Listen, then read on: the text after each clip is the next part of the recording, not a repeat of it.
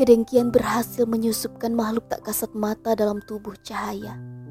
Saat bekam, ada darah yang tak wajar keluar dari tubuhnya. Sejak itulah dia mulai ikhtiar rukiah untuk mengusir parasit dalam tubuhnya itu. Bait-bait zikir dan ayat suci senantiasa dilangitkan setiap hari. Ikuti terus selengkapnya di Narasi Podcast. Narasi Pos, cerdas dalam literasi media, bijak menangkap peristiwa kunci.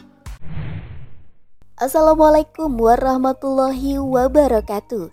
Jumpa kembali dengan saya Anita Yulianti Kali ini di rubrik cerpen dan cerbung yang berjudul Bait-Bait Zikir dan Ayat Suci oleh Alfiah Rasyad.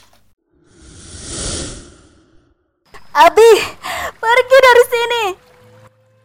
Teriakan dan jerit tangis wanita berjilbab marun itu menggema di kamarnya yang berukuran 4 kali 3 meter persegi. Sang suami hanya bisa menatap istrinya dengan pilu. Tangisan menyayat hati terus membahana memenuhi ruangan itu. Lantunan zikir dan ayat suci Al-Quran terus dilakukan sang suami, meski istrinya melolong kepanasan. Pojok ruangan menjadi tempat nyaman bagi cahaya.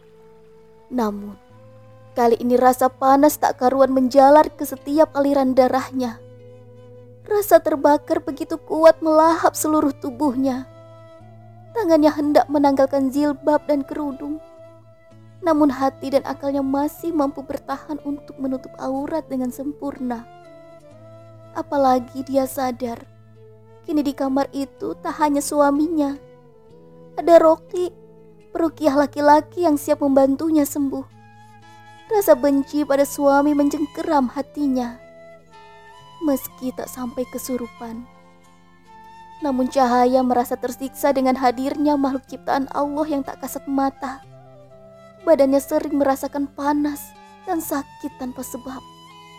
Hal itu begitu menyiksa, apalagi saat ia merasakan badannya tak mampu dikendalikan. Semua itu bermula saat di tempat praktik yang lama. Mereka mendengar semacam suara ledakan kecil.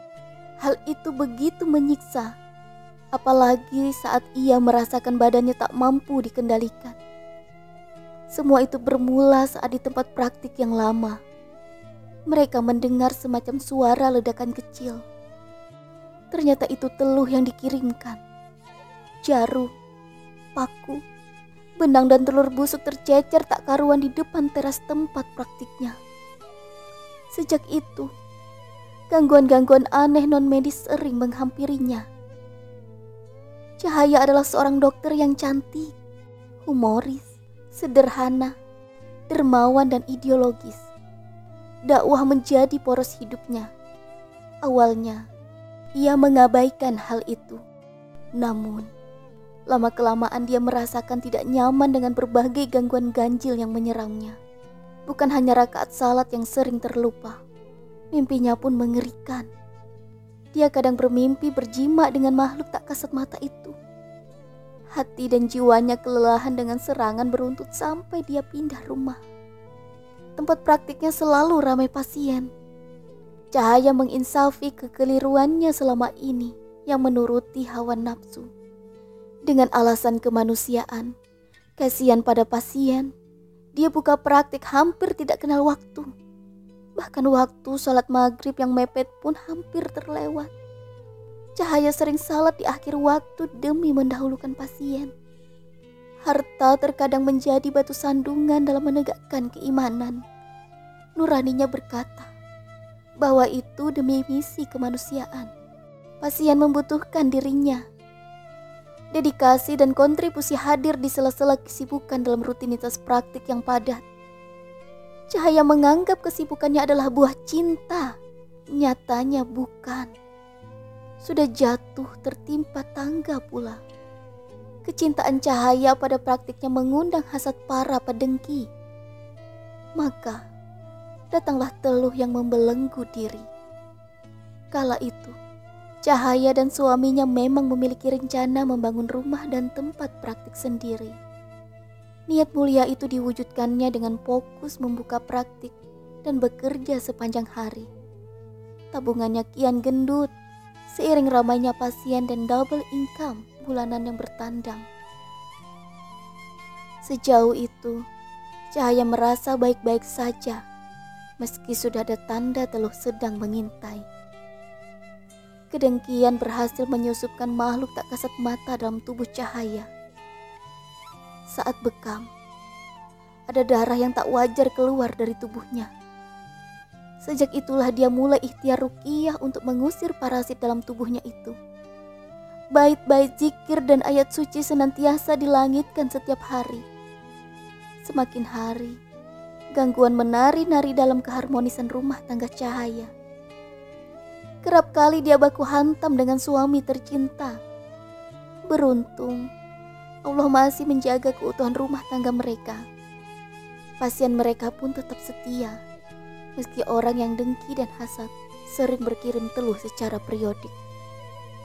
Selain rukyah syari, cahaya meningkatkan tazkiyatun naf dan takarub illallah.